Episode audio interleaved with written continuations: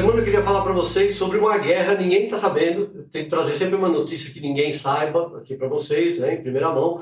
Uma guerra que está acontecendo encarniçada, talvez uma das piores que eu lembro na história da TV aberta brasileira.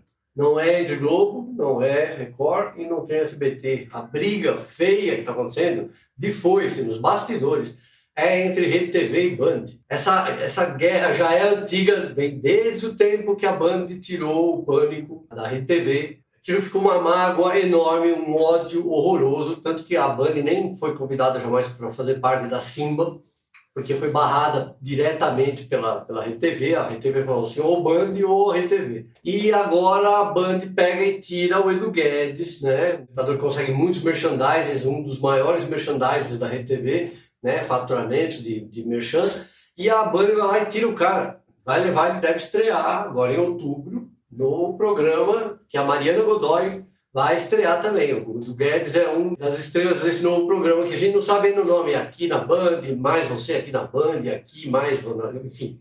Mas essa guerra está acontecendo. Aí o que eu apurei foi que essa semana, o chefe Eric Jacan teve uma conversinha ali na direção, na semana passada, que estava descontente, que estava pensando em sair, estava desanimado, estava cansado, e ele acabou ganhando um outro programa na Band. Vai ter um novo programa na Band em breve. Talvez para esse ano aqui, vai chamar Minha Receita. Terceiro programa dele. Na verdade, o que aconteceu foi que eu, segundo apurei, uns emissários da RTV foram sondar o Jacan em contrapartida, você entende? Como para devolver, já que você tirou o Edu Guedes da gente, a gente vai tentar tirar o Jacan de vocês. E isso está acontecendo em várias, vários níveis, em várias, vários funcionários. Acontece até na área administrativa, está acontecendo isso. Estão tentando tirar um do outro.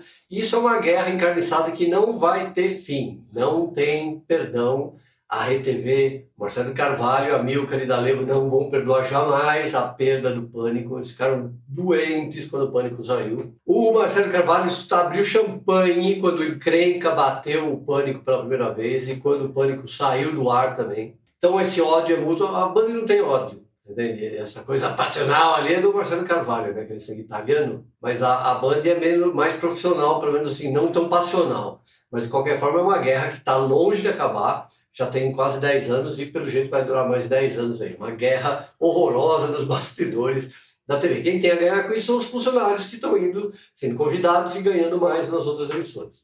Né? Então tá bom, é isso a história dessa semana aqui, a guerra, pé de guerra, TVs em pé de guerra.